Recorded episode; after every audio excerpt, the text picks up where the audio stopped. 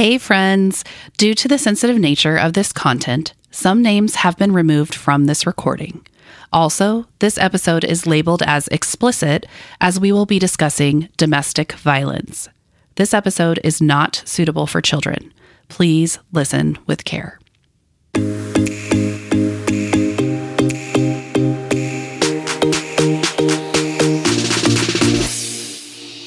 There, and welcome to Ridiculously Imperfect. I'm Emily. And I'm Kelsey. Each week, we share life stories while embracing our imperfections. Life is messy enough. Why not laugh along the way? On this podcast, we embrace life's chaos through authentic conversation. You never know if you'll laugh or cry, and neither do we. Join us in being ridiculously imperfect. Welcome back, everybody. Hello, hello. The ridiculously imperfect ladies. you said it right. I had to slow it down a bit. but we're so excited to be back today and Yes. back in the podcast room. We hope are. everybody caught last week's episode with our families yes, and our little trivia bit we did off site. and the our, things that our kids said Yeah. were just something. Yep.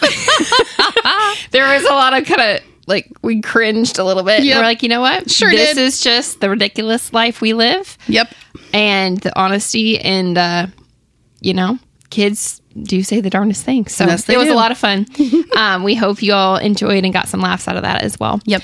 but we are for sure shifting gears today Yes. um and preparing for a very special guest um in celebration of domestic violence awareness month Yep. here in october um this has kind of been in the making for over a year Oh, we yeah. talked about this not long after we started um and our dear friend said it's time and Yeah. she was so ready to and just um i don't know with grace and all the things was ready to come forward and share for um our listeners Yeah. so It so this is obviously a very sensitive topic. I think I I would dare to say that we haven't done anything quite this sensitive. I mean, it's been actually that's not true. We talked about race a lot too. So Yeah. I'm like it, it's been a while, but I guess probably this season. So if you are a newer listener and you did not catch us back in season 1, we have tapped into all sorts of really heavy topics, of Yeah. course. But this one um it was heavy heavy Really heavy. personal. and Yeah. personal and and you know the thing that i we kind of talked about this off mic but you know this is somebody's life here that we're talking about it's not Mm-hmm. a movie it's not something the latest thing on netflix it is their real personal and just their their experience gosh Yeah. I, we were kind of at a loss of words after Right. it was For- done and then yeah, i think we're real. still a little stunned um but there is so much power in sharing our stories. And and so we say all this to also say you know domestic violence if this is a trigger for you Mm-hmm. please listen with, with caution um or don't listen at all. Like we've we've said this on many other topics where if this is not healthy for you to hear this right now please don't worry about listening and keeping up to date with our ridiculousness. Like if if it's not like we just want you to listen in health. Yes absolutely.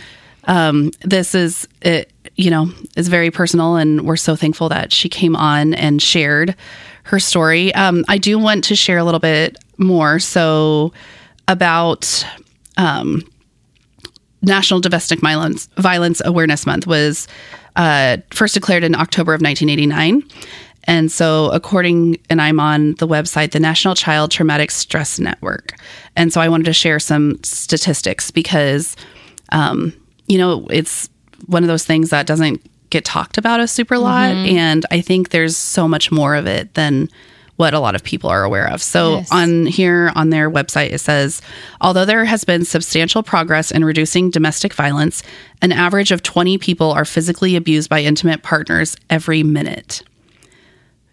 20 people every minute. Wow. This equates to more than 10 million abuse victims annually.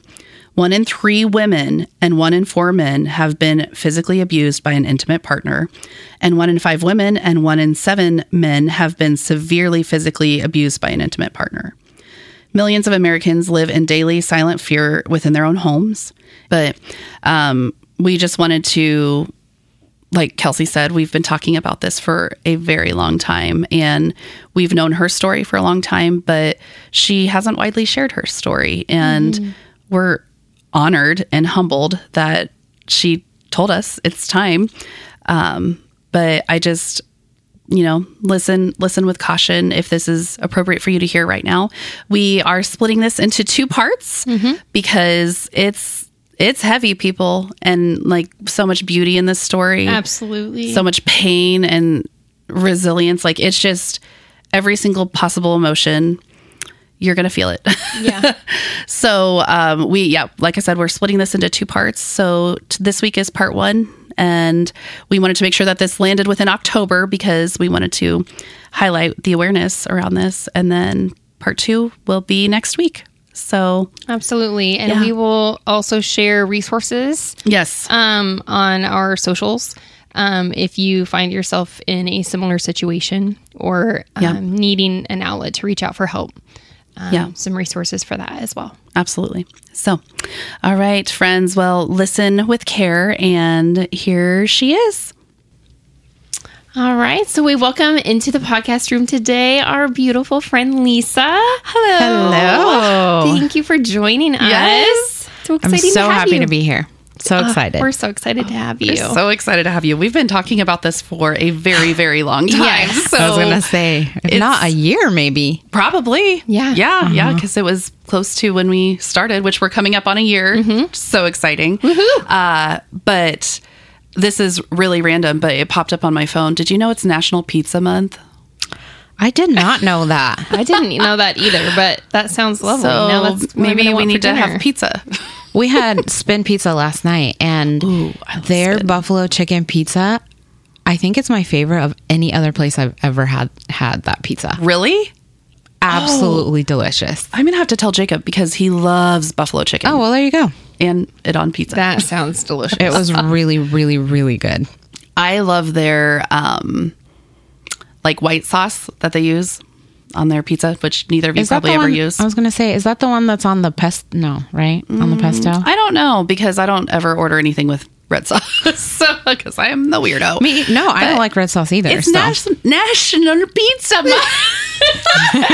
so get already? yourself some pizza, folks. oh folks. my gosh! Which yeah, so this uh, it's October, and October is um, also an awareness month for something else, which is why we've Mm-hmm. asked you to come today to talk with us, and we're just so thankful that you are bravely sharing with us because we initially when we wanted to reach out to you we were like okay well we don't we don't want to like trigger you or upset you or you know it's, Right. it's kind of similar when we reach out to anyone um you know not everyone's willing to talk Right. and that's okay Yeah, there's absolutely. no shame or issue with not wanting to share your story whatsoever and so we're just so so so thankful that you're here but can you before we get into too much of the of your story uh, will you just tell us a little bit about yourself Yeah.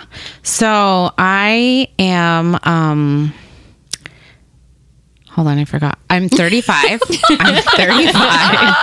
Uh I'm 35 and I consider myself a bi-national, bicultural lady. which is amazing Um, I was born in Paraguay in South America. For those of you who don't know, that is between Argentina and Brazil.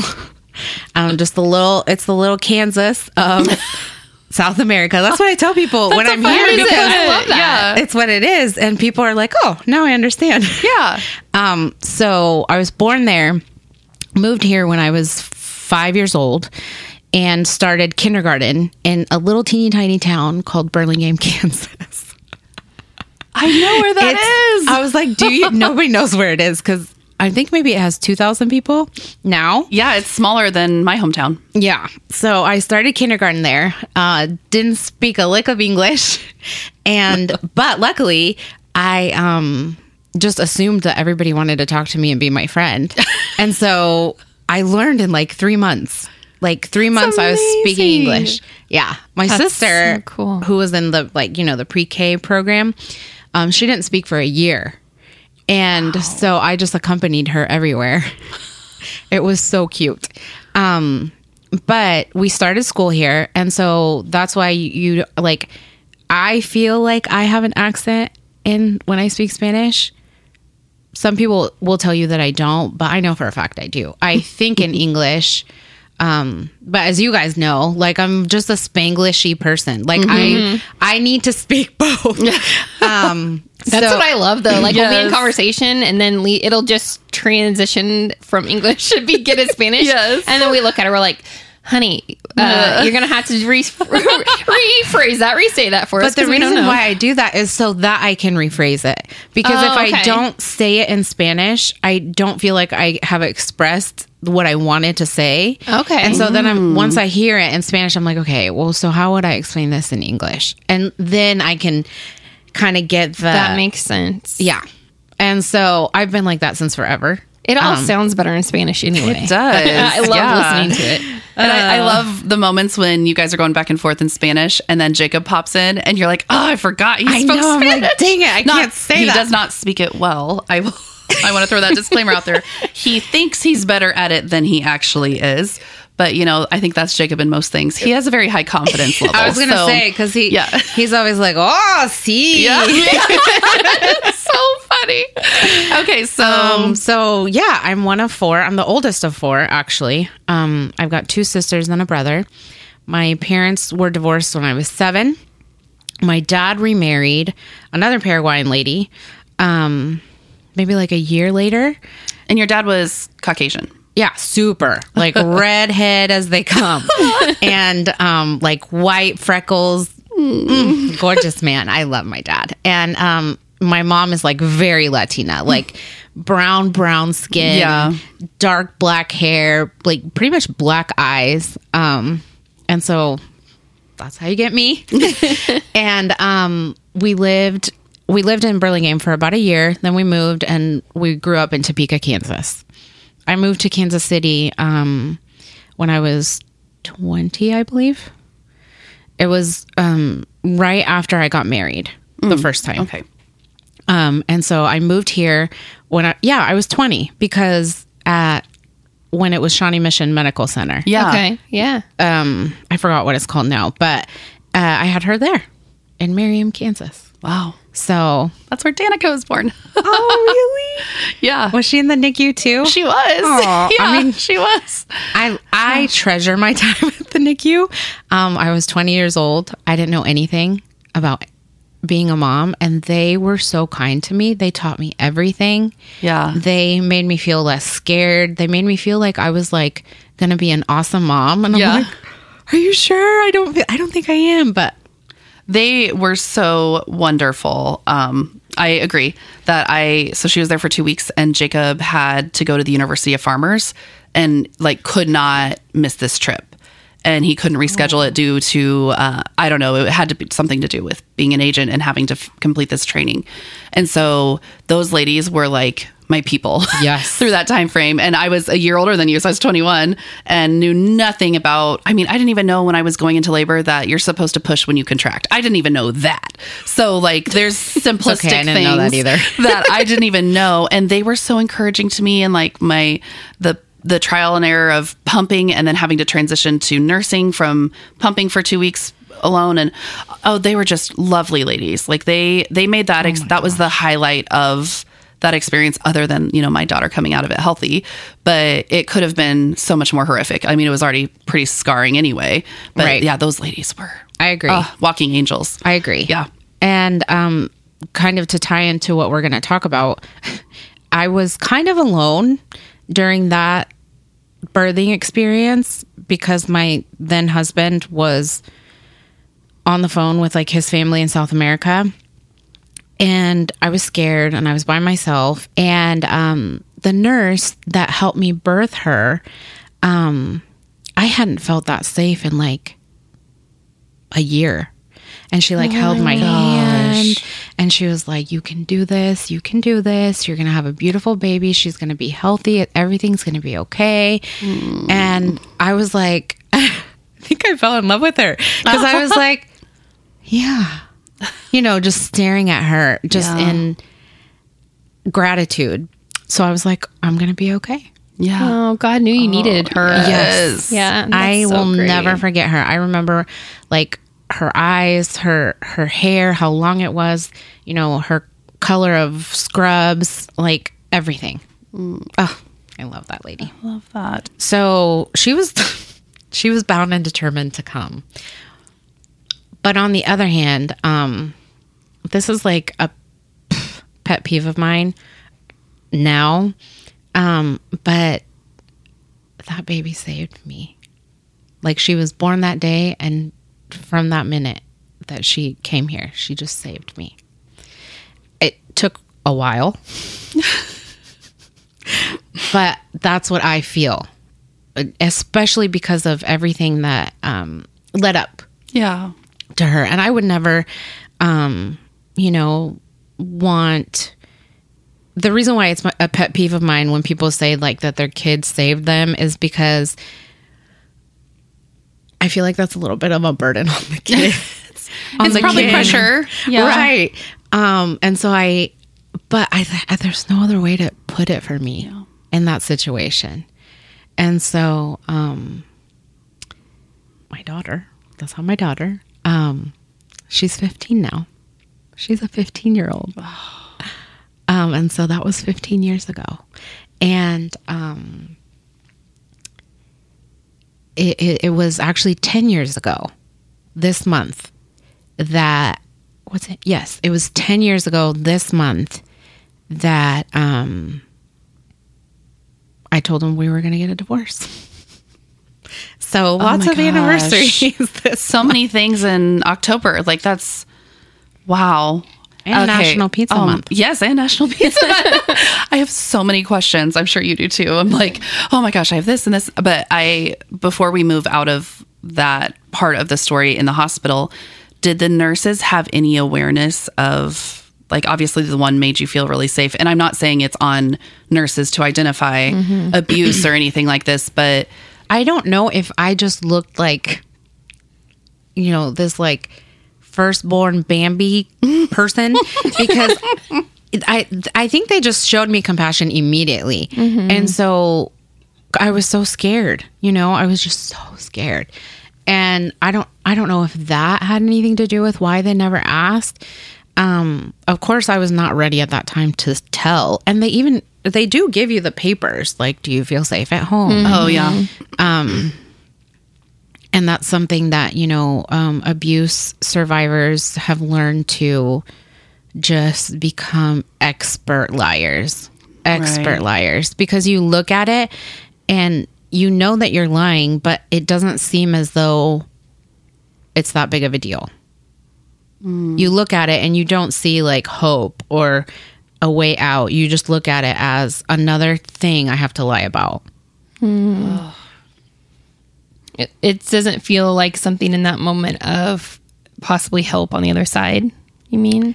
correct Or that it would even be something you would be ready to accept or go to if they were to bring that up and to Correct. talk about it.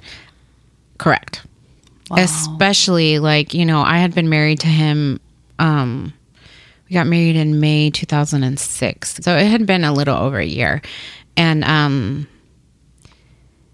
and so I I don't know, like I thought that having a daughter would birth compassion in him. Because you know how like sometimes people think that especially narcissistic people if there's an extension of themselves they have this like um like oh that's part of me and i'm gonna take care of it. And um so that's what i thought that the solution was is that she is born she is part of who he is you know part of him and maybe that will fix it. So you kind of had hope for him. Oh yeah. And, for yourself that things would change. Yes. Yeah. as soon as she was born because she's a you know a princess. Like you she's your princess. Like you have this sweet little angel baby and you think that and you see you know the dad loving on this little baby and you're like oh okay like you it's hard to comprehend how someone can love and hurt. right because they At don't same time. those two things don't go together Correct. Like, that's just does not feel like a natural pairing Correct. And like and all of us that are in our right minds um feel that and know that. And I mean, I know that you've probably I mean, we're all married here. We've probably gotten irrationally angry at our husbands, but for whatever reason, we don't go there. right Yeah. We can't go there. I mean, maybe we can, but I just think that there's this line of where certain people they just Yeah. yeah cross over. Wow. Okay. So this you talking about that paper, I didn't even think about that in that as someone who has never been in that position that you've been in, I've always viewed it as, oh my gosh, what an amazing and incredible way for them to confide in someone and maybe do it to where it's a little has some discretion to it versus like telling a friend. And not long ago, I was at a clinic where they needed a urine sample and they had um, black jars and red jars, uh, like the lid to the jar. So they, you know, because they you have to break the seal, so it's st- a right. sterile sample, whatever. And there was a in caps on the wall. I took a picture. It said, um, "Use a black one if you feel safe at home. Use a red one if there's anything that's going on at home." That sort of thing. Yeah. And I thought that was so incredible and amazing, but it never registered with me how like you probably didn't even have to think longer than a second to just say, "Yeah, I feel safe at home," because you had been in this place for some time and like you said expert liar like you just knew that this is uh, yes i feel safe at home Yeah. That's- Yeah, and I I don't um I, I think that they're important because it's just like every single thing that helps somebody. You never know when somebody is right there, like Yeah. teetering on their breaking point, mm-hmm. and that is what's gonna save them. Yeah, Mhm. absolutely. You don't know that. And it's worth every lie mm-hmm. that you have to get to get there. Yeah. It's worth it. Mm-hmm. And so, but just looking at a different perspective for why they aren't used more, I guess. I like why. that too. Now I think they do more than just the form. Doctors' offices and places are using different types More of methods, more discreet. That the men would never see that sign, Right. And they don't see the cup that you're right yeah because in. they can't go in there with you to the bathroom So, that offers a more discreet, private um, way for for women to do that. Um, and so I think there are more things like that, um, and hopefully too more education and preparation Mm-hmm. being done for nurses and just personnel working in those situations. Yeah. Mm-hmm. So that if they were to receive the black or the whatever one was, I think it was red. Red. um, they have like, okay, this is what we do next. You Right. know? Um, I think that's progressing and coming Absolutely. a long Yeah. way. So I love that what you just said though, having all those opportunities because you never know when the person is going to check yes finally. Right. So- You just don't know. You don't know the same way as as a person experiencing these things. You think that you reach your limit every time. Um until something it just snaps and it's over. This that was it. That was the last time. And like there's no way to teach someone that right it, it comes from within yourself. Um, what happens, what ends up happening is a lot of the time is that some women don't get that chance. They don't recognize um, the severity of the escalations. Um, and they just don't get that chance. yeah So, Oh, okay so i want to if you're okay with it can we go back to dating mm-hmm. so pre-marriage yeah. So, can you tell us a little bit about that Yes. So this is super bizarre, and I never recommend this to anyone. So, anyone who's listening, do not let your children date long distance. It's not necessary. Anyways, so I when I was 15 years old, 15 years old, the same age that my daughter is Oh my god! right now. Um, I go on one of my uh, annual trips to Paraguay. Um, my dad is a pastor and a missionary, and um, there was a church camp, like a big, big church camp. Um, so we go with him. We go to the church camp, and I meet my ex husband. Um, I meet him there. Super, super charming person. Very charming. Um, funny. Like, it, he was just like a magnet. And, um, I have always been like pretty outgoing and I have always been super flirty. Um, and so we just connected. Um, and then he starts following me around. We're doing this like church tour, and he starts following me around to these different cities. And to me, I was like, oh my gosh, that's so romantic. You know, I'm 15, I don't know anything. And, you know, now I'd be like, that's really weird. yeah. like, weird. Um, so he starts following me around and um, we're talking. We talk a lot.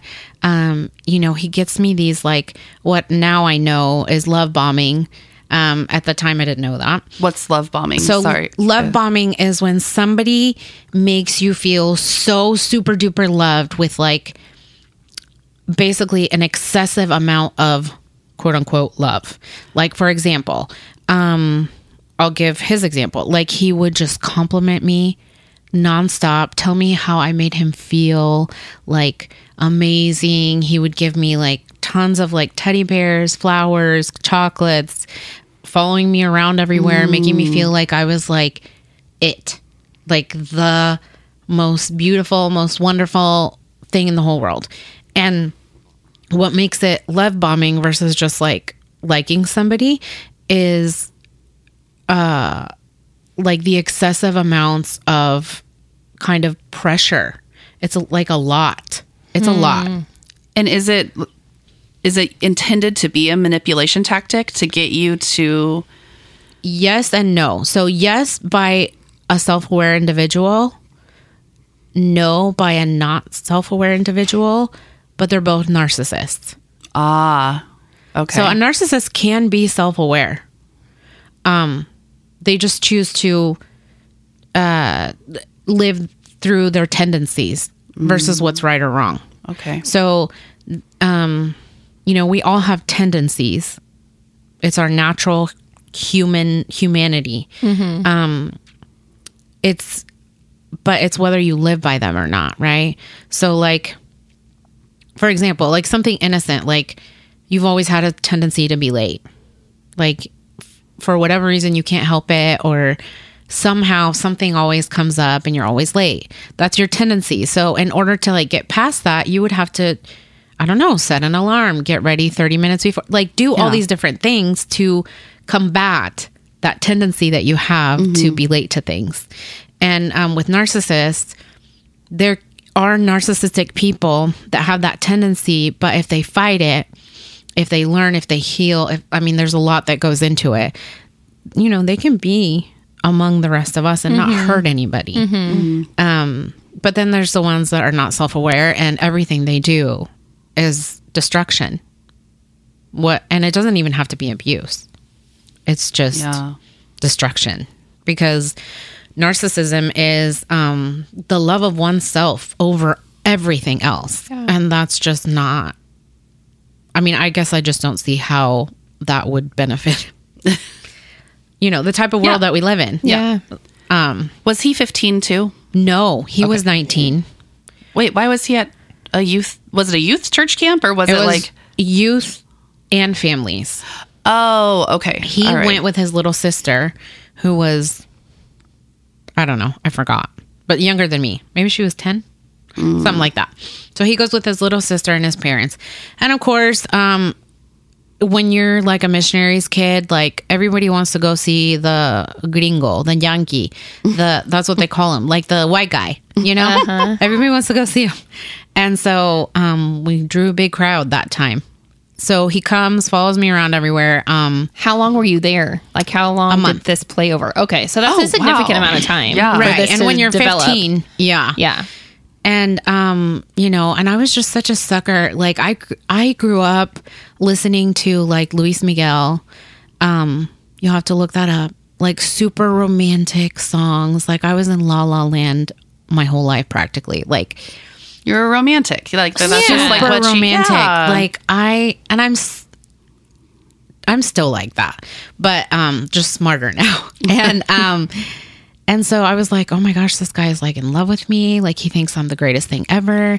He did all the, these like romantic gestures that I've never had mm-hmm. done before by by my little Kansas white boys. You know, like they have, they didn't do that. And so he convinces me that we can have a relationship through email. And back then it was AOL. And I know. Um, and so we start emailing each other. And we continue. And like I still have like my freshman year where I'm just kind of like live like I wasn't like committed or anything, but eventually like the emotional aspect where we would like write each other and stuff, it just got stronger. My dad was heavily opposed to this. um, but anyone who knows my dad knows that he was also like very he would just kind of like let me try to figure things out yeah. and um, when i was 18 years old i decided i was going to go see him and he was like lisa i can't even tell you how opposed to this i am Wow. and I was like, well, I'm going to do it anyway. So I did. I was 18. I was like, you can't tell me what to do. I I earned my own money and I'm going to go. I'm going to go see this guy. So I go. So you hadn't seen him since you were 15? No. For three Wow. years, you Yes. guys talked back and forth in email. And I didn't date anybody. Oh, you didn't. Wow. No. All through you- high school then? Mm-hmm. Okay. I didn't go to prom. Wow. None of that. I went to homecoming though, cuz that you can go with your girlfriends. Yes. And um so I didn't date anybody. Did you not go to prom because he, He didn't want you to? Correct. So mm-hmm. there were like That that seeds was being planted Yes. in you that you were obviously had no awareness. I had probably no idea. Um, and he, like, again, he was super charming, and what he, the things that he would say as compliments made made me fiercely loyal mm. to him. Mm-hmm. Yeah. So, eighteen is when I kind of cement the relationship. I go down there again, excessive amounts of romanticism. Um, you know, he would dedicate songs to me. Um, he would sing me songs. He would, you know, take me out places. We did all of these things. I had like this wonderful time. And um and he wanted to get married right then and there. And I was the like, first time you went back to see him? yes. Wow. and I was like, I don't think I can do that. I was like, I, I need to ask my dad. And because, you know, like, you know how you're like at that age, you're kind of torn between like, I'm an adult. Right. And I'm still, uh, I'm still a baby, you know? Mm-hmm. Like, I was like, I think I need to go back. So I go back, and my dad's like, this is a terrible idea. um, but I was like, no, he's the one. Like, he's the one. He go, his, his parents go to church. We met at church camp. Like, this has to be like good. Mm. Mm-hmm. That was my 18 year old logic. Do you know at the time in that three years where you guys were emailing and everything and you didn't date, was he dating? Or did you ever know that? Well, I found out later that um, I don't think he was as exclusive as I thought. Okay. Um, Well, To for what sure, because he was portraying to you, you're And the love of his life, older. and right, and he's. I was Just- super naive. I mean, you it's imagine? almost a way of like grooming. It is. in a, yeah, in that's a what way. it feels like. Yeah, this love bombing is like a form of grooming. Well, and I I think that if that's like if this situation would have happened to my daughter right now, like her stepdad and I would be all over it. yes. Yeah. Like the way that it would be squashed. Uh, I'm not blaming my parents in any way. They tried very hard to like reas reason with me. Um, I was very hostile, very um, mean. I was a mean teenager, and that also translated into direct rebellion. Direct rebellion. Um, my dad was was the wisest, most gentle man, and he tried in every way to get me to understand. My mom, crazy Latina, she screamed at me, she grounded me, she took everything away. She like tried all the things. Um, she called him and told him to break up with me. Oh wow! So she really did try everything. Oh, she tried everything. Um, and he told her that no, we're going to get married. And so, um, I didn't realize that, which is what grooming is. You don't know what is happening to you. Right, exactly. You do not know. And the, the level of loyalty that I, um, created at that time at such a young age is not normal and that is also another sign um why why are you loyal like this like what have they done to earn it yeah. and um so okay so 18 a year later i worked three jobs saved up all this money so i could go and start my life. Um i go and i remember i started kind of seeing through like my rose colored glasses a couple of times specifically with his mother. Um and there was one time I was sitting out on the front patio and my dad came because my my sweet family, like they were so against this, like so against it, and every single one of them showed up for me anyway. Hmm. And they Because that's what love is. Yeah. right, like they, I think it was like over ten thousand dollars for everybody to fly down there. My my sisters, my brother, my mom, my stepdad, my um, dad and my stepmom, everybody. And I was sitting out on the patio and I, I wasn't really reflecting because I didn't know what to think. You know, you're a kid, you don't know. um, and I was just sitting there and my dad was like, You don't have to do this. Like, we will get on that plane and just go right back home. And I'm like, Well, no, because like everybody already came and like spent all this money. And he's like, it doesn't matter. Right. It doesn't matter. Please, if you don't want to do this in any way, please let us take you home. And um I remember that was the first night that I cried myself to sleep because I was like I can't like my family spent all this money. I, I can't. And that was like what bound me to this person is that logic. But you um. also were like torn between two different types of love. Correct. Yeah. Like I didn't an know illusional one over mm-hmm. here that was like you know you had fallen in love with and telling you all the things you wanted to hear and all of that and then over here this real love of your family and you're this young girl torn between that Right. And remember, this is my family who was like against it the whole time. Mm-hmm. And then for them to like give me a way out, I think maybe that kind of went into play as to why I didn't fully like just trust and believe my dad. Um, and up until this point then had there been any signs of abuse no, you hadn't had any experiences with that yet No. Okay. Um, he would get really jealous, but um, I attributed that to the long distance and the fact that he was a Latino. Mm-hmm. I just thought, oh, well, this is just because of this and this. And it was like, I just thought that that's what it was.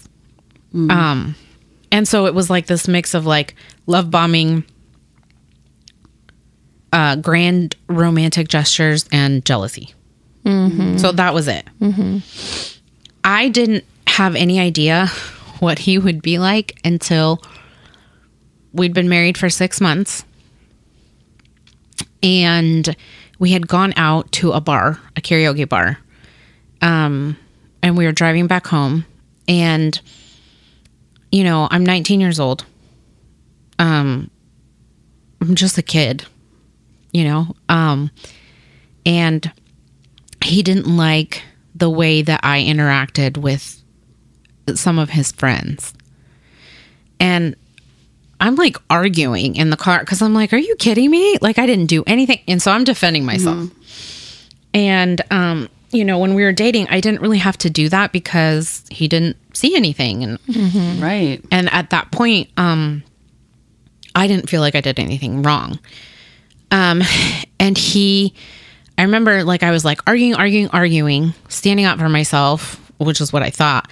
And um, he he had smacked me on my leg, like he's driving, so he smacks me on my leg, and he says, "That's enough." And I was like,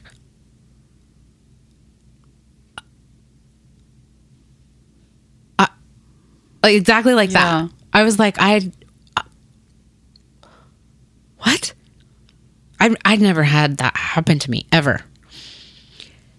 So then begins a cycle of um really uh controlling behavior in terms of my like my behavior, con- trying to control my behavior. And um he would get angry and you know either like for example like if we were going to go somewhere all of a sudden we can't leave. Like he can't leave i can't leave nobody can leave. Those kinds of things. Um he would start uh talking about my clothes about how i looked like a whore like if i wore a certain skirt or if i wore i'll never forget this he I, I wore red lipstick one night and he um, told me that I looked like a whore dressed up as a clown. Oh my gosh. It makes me laugh now.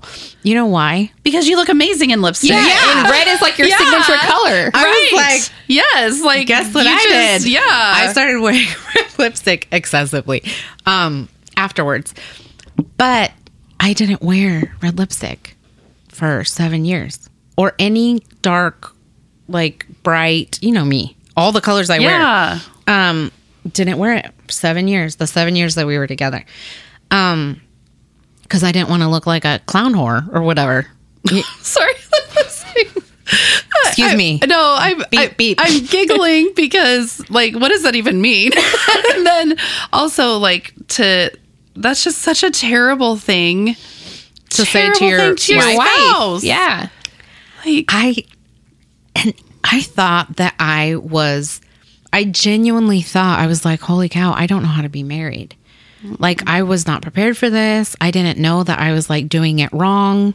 Mm. I didn't know, you know, and so I'm like trying to learn to be a wife. from him. Yes. Because at this point you probably don't really want to talk to your mom about these things because she was so Absolutely against it in the first place, right? And my mom would have said, "I told you yeah so." and there's probably pride involved because i know like with a lot of things and especially in that frame of mind when i was younger that you don't want to go back to your parents and say you were right Like, Absolutely not. Yeah. you don't you don't want to bring them a problem that they're going to immediately be like well this is why i told you not to do that Especially so soon. yeah so then you what about did you get to talk to friends or did, were you allowed to have friends like Well, I worked. So Okay. I worked in Paraguay and I made these two incredible friends. Uh, we're still friends, actually.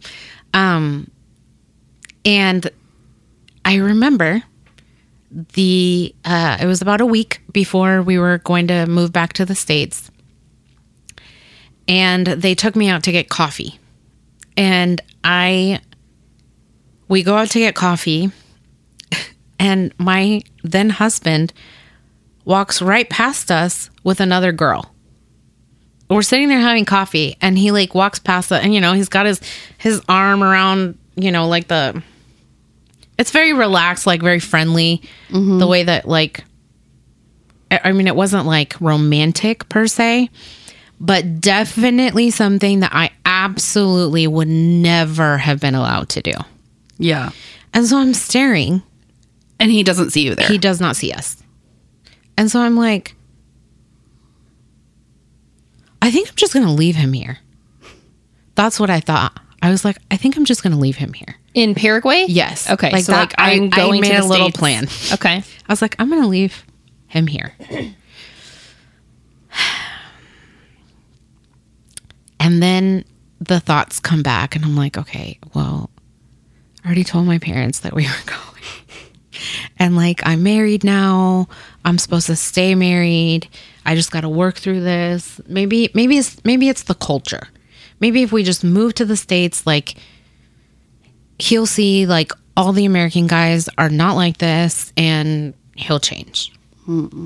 So we move. Um, and How long were you in Paraguay? A year, Okay. about a year.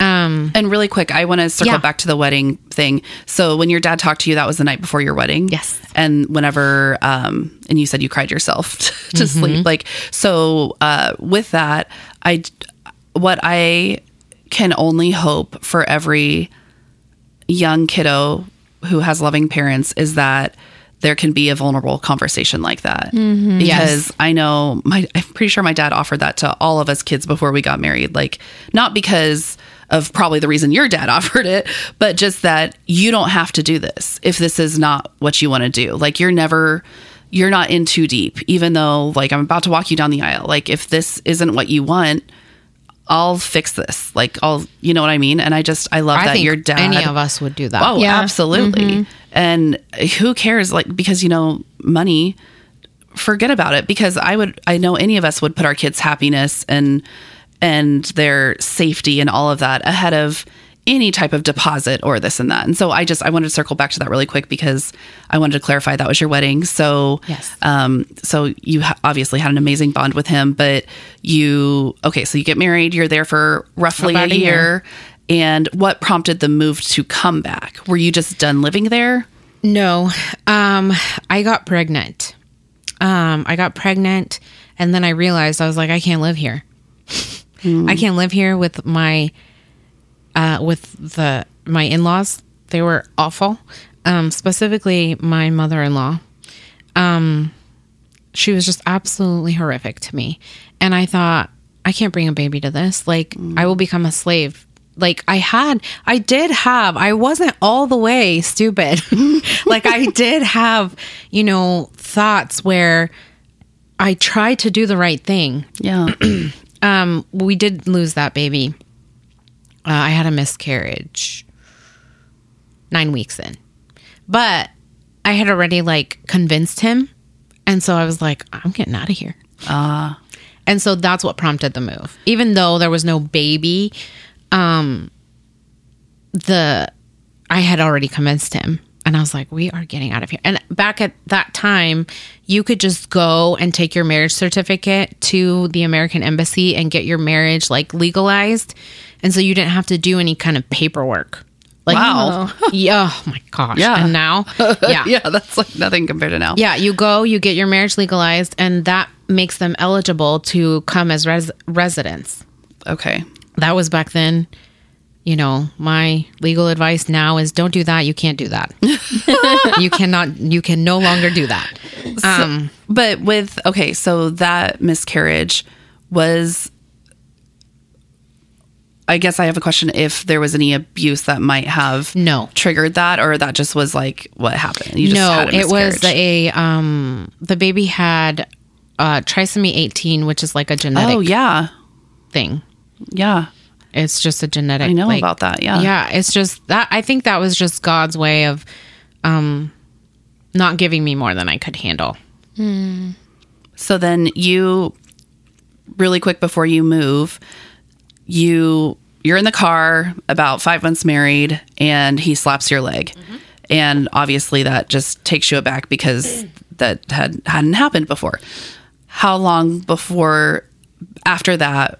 So how long after that was then the next time that you were It was the night after our welcoming party when we moved here.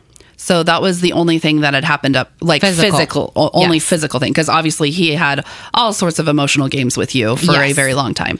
Um, but so then he that it happened there in the car after the bar that night, and then you said you were there roughly a year, so many months had gone by. Yeah. and he had not done. He had not laid a hand on you. Correct. No physical And okay, contact okay, um, until we move. okay. We move here. Um, my mom threw us a party, a welcome party. At that party, she invited all of my old friends from high school.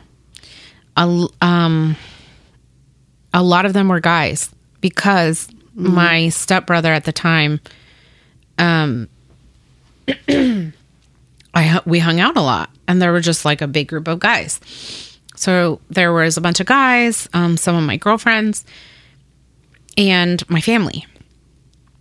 And I was so excited to be back. I was like my old self, um, social butterfly, running from person to person, just talking and like telling them how it went, and like just so excited. And um, and you hadn't been this person in about a year now, Correct. If not longer. So Correct. Okay. And so I was just excited. I was like, I'm back. Yeah. I'm back. I'm good. Everything is this is going to be great. This was the best decision ever.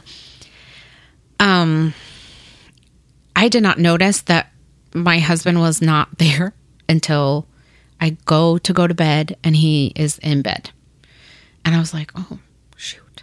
And I was like, "Hey, I was like, are you tired? You're not feeling good?"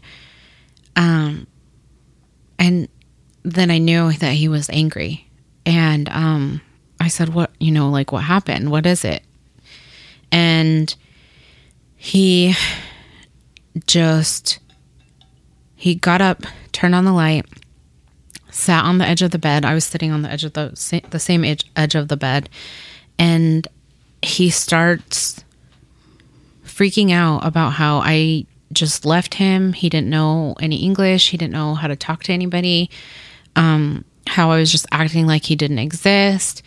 And, you know, everything along those lines over and over and over. And that's when, that was the first time that, um, um, what I saw what I describe as like the devil in his eyes. Hmm. Like, I kid you not, when they go into this specific state, their eyes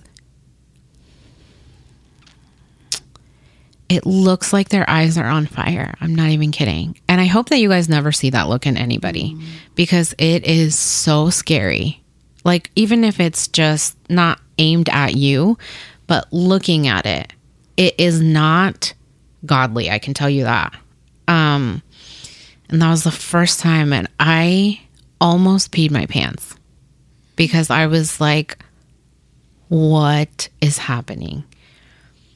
Well,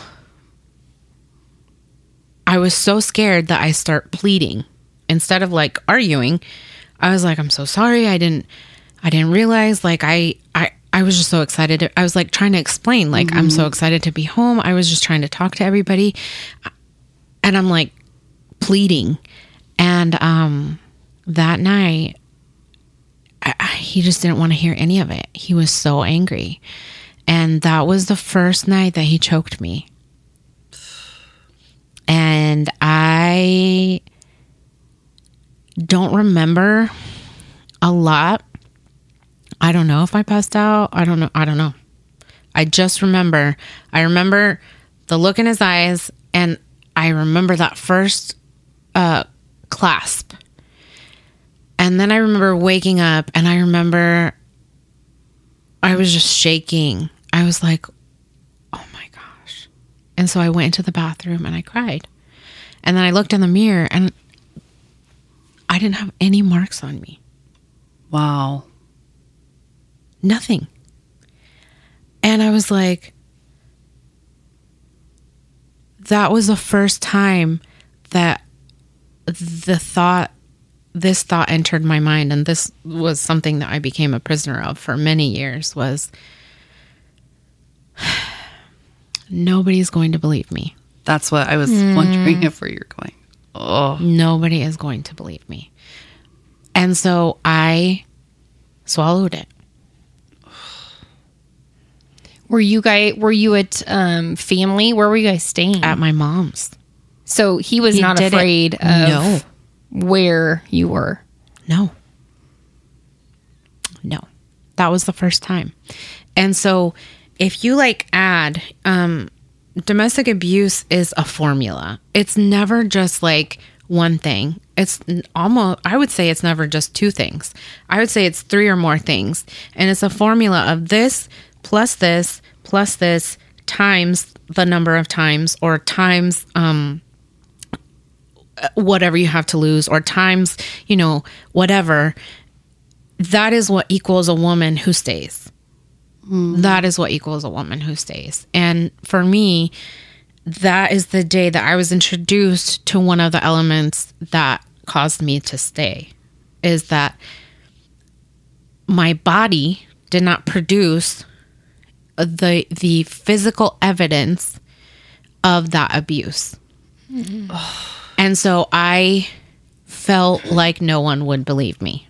The first time I had that urge to tell somebody, and I was looking at myself in the mirror because I was like, because you're in shock. You're like, you can't believe that that happened to Right. you. And I was like, I don't have anything on here. Like, nothing. And so it just made, I, that is when I created that prison um, because of that. And uh, when we moved to Kansas City, um, he he it just progressed. Like he it became not at that point not more violent, but more often.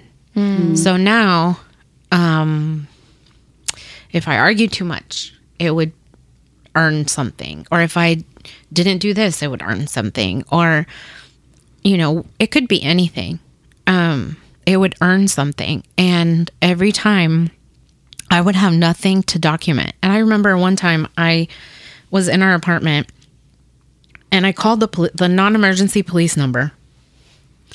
Um and I said, "Hey, what do you guys need? Like what do you guys need to like arrest somebody?" And she was like, "Well, we would need physical evidence." And that that time I had called because um he what he did was he with an open palm he he had smacked me like this but i had ringing in my ears for like two hours and i was like i don't know i feel like that's not normal and that's all it was and i'm like how do i prove that that my ear is ringing and so i'm like you know like searching my Yeah. face for something um, and so i called the, the line and she was like, Well, we have to have physical evidence. And I was like, What do you mean? Like a bruise or something? Or like a scratch or a red mark? And she was like, Yeah, any one of those. And I was like, Well, what if what if you don't have anything? And she's like, Well, honey, the law can't help you. And that was another, you know what I mean? It was the reinforcement that I was never going to get help. Yeah. I was just like trapped. I was like, my freaking face doesn't bruise. my neck doesn't bruise. My legs don't bruise. Um, I, I can't prove anything. And he, everybody loves him. About, by this point, um, everybody had met him. And again, he, he can charm the socks off of anybody and everybody. So did your family come around to liking him or when you say everybody loved him, was that like your friend group or Yeah. people yeah, that like your community and that Well- you had created? Yes, the community that we had created. So um, my mom started liking him. My dad never really liked him. Um, but my dad, again, most supportive person ever. He would do anything to make sure that I was okay. And so he, you know, of course, he would invite us for dinner and lunch, anything. We would go do all the family stuff. The rest of my family, like my dad's side of the family, they all loved him. Aunts, uncles, cousins, everybody. Um, and then my mom liked him because you know he's a dancer and an entertainer and a singer and um everybody loved him. I did not have any more access to any of my friends. And so we we created a friend group together. Um with like whoever he approved of. And so those people became my friends. And so, well, my friends, right? And so we did all these things and and so taking you kind of back to how I explained how I was always really outgoing, really flirty, really like flirty in the sense that like I you I love to hug people and just like maybe that's not flirty, but like I love to hug people and just like be really present, really involved um in whatever it is that we're talking about or doing. Um and fast forward to that time like um by this time I'm like a little bit pregnant. Um I just was not. I was his wife. And I was um the quiet one and I was, you know, the grouchy one. Like people thought that I was like the grouchy one. That's how people knew me. That I was like the serious grouchy one and he was like the fun-loving, hilarious, like talented one. But he had like created that's exactly what he probably wanted. And he had created that. When you first came back, you were like, I'm back to myself. I'm feeling great about this. And then that incident happened and that completely changed everything. It changed So, like you just said, whoever was in that new community was approved by him. Mm-hmm. All those people that gave you that life and that joy and the love, Gone. your friends, were gone. So now he's created this safe space for himself because now there's nobody for you in your circle that, you know, is apart from him. Correct, which is another form of isolation. Yeah. Uh, another form of of another method, excuse me, that that abusive people use is they start to create your world. And so here I am wearing what I'm allowed to wear, make putting on the makeup that I'm allowed to put on. Um, and now we're at the next stage, which is having the relationships that I'm allowed to have. Um, I think the reason why my family made the cut is because, you know, the Latino culture is so family centered and family focused, like family over everything. Um, and at least he had that to where he didn't isolate me from them. Mm-hmm. But also, I didn't tell anyone. Right. I didn't tell anyone. Was there any point where your family saw that change in you? my sister, my little sister did say something. She was like, "Why are you like why do you just let him like take over?" And I was like, "Oh, you know him. He just has a better personality." And that's, you know, another uh symptom of someone who is in an abusive situation is where they have no concept of self-love. Mm-hmm. I literally thought that I had no personality. Oh, Well, because you're told that every, I mean, the words tell you that, the actions, everything tells you that. the Yeah. way that I was behind the scenes in everything. Mm-hmm. I thought that that's just who I was, yeah, and I you just you become a shell, like absolutely just almost like a robotic shell with nothing inside, and yeah, yeah.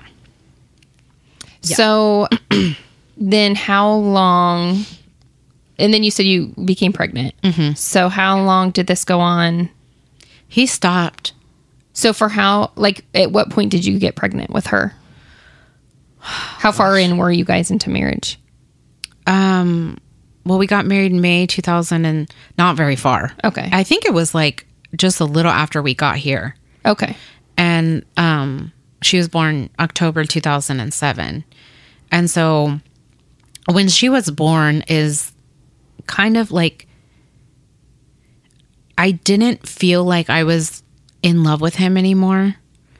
Um, but again, I am I am so loyal and I am I well, I'm not anymore. I was very attached to my sense of duty. I'm a Christian. Um, Christians don't get divorced. Yeah, I'm just explaining like my thought Yeah, process. right. Yeah. Um, I'm a Christian. Christians don't get divorced. I am the daughter of a wonderful um, teacher of God. Um, what a failure would I be to my dad? Um, a lot of things like, oh my gosh, now I have this baby. What in the world would I do? I don't even know how to be a mom. How would I be a mom all- by myself? Yeah. and I and and mm, kids need their moms and their dads. Yeah. Like who what what kind of a person just denies that to their child? Um and those were those were all the things that were going on in my head and um you know, we were just not like I just didn't love him. I just didn't. I held on for every other reason besides love which is what got me there in the first place. Like that, Yeah. this grand notion of this fairy tale. And that was gone. And so going from something that like um, motivated you, like to your core, to feeling nothing in, you know, a span of five years, I would say, since we dated. So the going back to the night that he chokes you, the next morning, does he say anything about it? Yes. He apologizes. Um, I'm so sorry. I don't know what came over me. Um, I've never felt like that before. Um, you know, I just, I felt so alone and you, you left me all alone. And I just, I just freaked out. And I was like, okay. I'm really sorry that I made you feel alone. Because you know now he's the victim. Correct. So then you, you know, after he apologizes, are you like, okay, that was an isolated incident? Like, Yes, I did So that. you- I did that for a long time. Hmm. I again missing a few screws because I was like, oh, that was an isolated incident. You know, like because I I rationalized that I was like, he was all alone. Like, can you imagine coming to a different country and like not knowing anybody and not knowing the language and then like being all alone? Like, yeah, that would be hard. That's Yeah, empathy. and I would be upset with my significant other if I felt alone. But that's where you talk about like the devil in his eyes of like, and then him saying he's never felt that way before. And obviously, like you, you physically saw it in him how angry he was. Right. And and I think that again uh, going back to like uh, people's tendencies, I am I have always been since the beginning of time the most empathetic person and unfortunately um n- abusive people for whatever reason like we are like drawn to each other. Empath empaths and people. Narcissists. it just it's what happens. Yeah. and it's because of one's per one person's love for themselves um wanting to grab onto the person they know will love them as much as they love themselves. Eh, because they will always think about how they feel. I always thought about how my words my actions were impacting him. Yep. and that wasn't like a trained thing. That wasn't him through his grooming or through his um, manipulation or anything like that. I, I- that's just what i did. Mm-hmm. i was like oh my gosh. And and especially after that incident i was like i didn't i was so excited oh my gosh what was i thinking like thinking about myself who does that like who just thinks about themselves well it turns out a lot of people do um, but I just did not. It didn't register to me that um, I'm a human being too, Right. And I was experiencing something wonderful too, and I can make mistakes too. Like it's a mistake to make someone to leave someone all alone. Um, but it doesn't. It didn't warrant what happened, Right. and but I didn't know that. Right. At the time. I yeah. just didn't know that. I thought that I got what I deserved Wow. because I did something hurtful to someone else. Which is so silly because I mean I I was not raised that way. I was not raised that way. Um But I think that's where the manipulation and the mind games and all of that changes. Like you really are in a way brainwashed absolutely. to change your way of thinking and everything throughout that whole process. You know, where they're you start changing the way you think about yourself and respond and kind of, you know, he had new rules essentially for you and for your life. Um and subconsciously you don't even know that you're No, because it's not you know, like you sit to that. down and have a meeting and you have like Right, a no. list mm-hmm. with a blackboard that Yeah. says these are the new rules of your life. It's like in passing conversation, in like in a moment of joy, mm-hmm. even where you say, where he would say, Hey, these people are super fun to be around. Like, don't you have so much fun with them? And mm-hmm. all of a sudden, like, our calendar is filled with them yeah. and there's you know what i mean it's not like it's not the way that uh, people think it is where you all of a sudden become um, black versus white in terms of like ideas and and ways of thinking or being.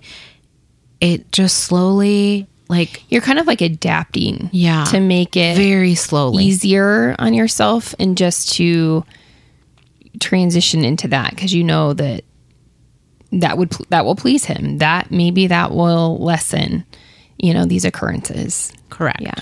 Correct. And um you know, if that if any of this would have happened to me now or if any of this had the opportunity to happen to me now, um there's just no way. But not because I'm better than anyone else, but because um I know that there's a few key things that I did not have at that time that I possess now. And the biggest one is a love for oneself. A love for oneself. When you love yourself, you cannot tolerate um, an injustice against you. You cannot. Like, because you the same way like that you wouldn't with your children. You when you see something done to them you act immediately because you love them so much. It's the same thing. When you love yourself that comes with self-respect um self-care and loving yourself means that your bells go off and say whoa absolutely not. But i was just a kid I was Right. 15 years old when I met him. yeah and through that time and up through those He taught 18 me. 19 20 and all that that's How the to love. Mm-hmm. time in your life right where you're like really finding yourself and that self-love and all of that and he is the one that became Right. your teacher in that because you yeah Right, exactly. And so it was during formative years and I was formed into um you know, a, a very selfless, sacrificial um just a very meek person. Very meek um no personality because I was just, you know, and I knew in the back of your head, you kind of know because you're like, why do I feel like I can't do this? So you know that something is off, but you just don't know. It's been so long, you don't know how to fix it. You don't know how to, like, you don't know anything. You're just in a loop. yeah And you mentioning like being the meek person or being um the angry wife or mean or not mean, but I can't remember what you said. Like said. the grumpy one. The grumpy one, yeah. It that actually just kind of like got my wheels turning about when you do meet couples, like obviously you never know what's going on behind closed doors ever. But just that you know, it's easy for us to make assumptions about people of like, oh, he's the fun one. And how did they end up together? Because she's, you know, so grumpy. Um, How'd she get him? Yeah, like hmm. that's that's a like almost a scary thing. Not that we should always assume what's going on, but just that that that was truly your story. That there was horrific things going on behind closed doors, and it had shaped you into this person that you wouldn't naturally be. Correct. Correct. And if you met me in the last, you know, five years or so, you would just be like, what? Like, you just wouldn't think that that's who I was if you've met me in the last five years. Yeah. All right. Well, this is a good place for us to take a break. But Yeah. When we come back, we'll talk about your journey into that self love. Yes. Yeah. Oh, can't wait to hear good. more. All right. Be right back.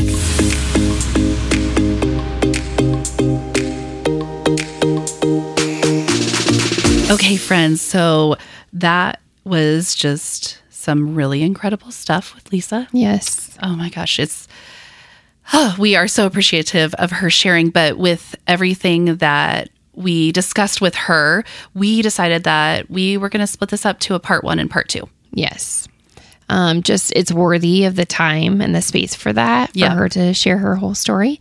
And so um, the second um, ep- second part, part one and part two, second part will be coming out um, next week. Yes. Um, and so be sure to stay tuned um, to hear about the next part of her journey and, and the healing. Yes, absolutely. You really do not want to miss this. I know we say that a lot because we love the content that we're spewing out, but we just I I really strongly encourage you, you know, if this is something that you can hear in a safe space, then uh, you don't want to miss it because it's it's such a beautiful, beautiful story. Yes. So uh, that is it for today's episode, but we will be back next week. Yeah. Yeah. So um, tune in. And in the meantime, take care of yourself. Yes. Um, and if anything uh, today so far has resonated with you and Lisa's story, um, we are thinking of you, be praying for you. And if you um, need someone to reach out to, we are always there by email um, or our socials um, and can help, you know, as much as we can to connect you with resources too. So, Absolutely. Yeah, just take care. And Yes. until next time, Keep it ridiculously imperfect. Thanks for listening to Ridiculously Imperfect. Become a member of our Ridiculously Imperfect lifestyle by visiting us on Patreon. Sign up and receive special member only benefits. Follow us on Facebook and Instagram at Ridiculously Imperfect Podcast. If you love what you've heard, please give us a review and a five star rating. Your reviews make our hearts smile. This podcast is produced by Emily Eaton and Kelsey Foster. Our sound engineer is the one and only Isaac Moreno with Kingdom Come Studios. Until next time, Keep it ridiculously imperfect.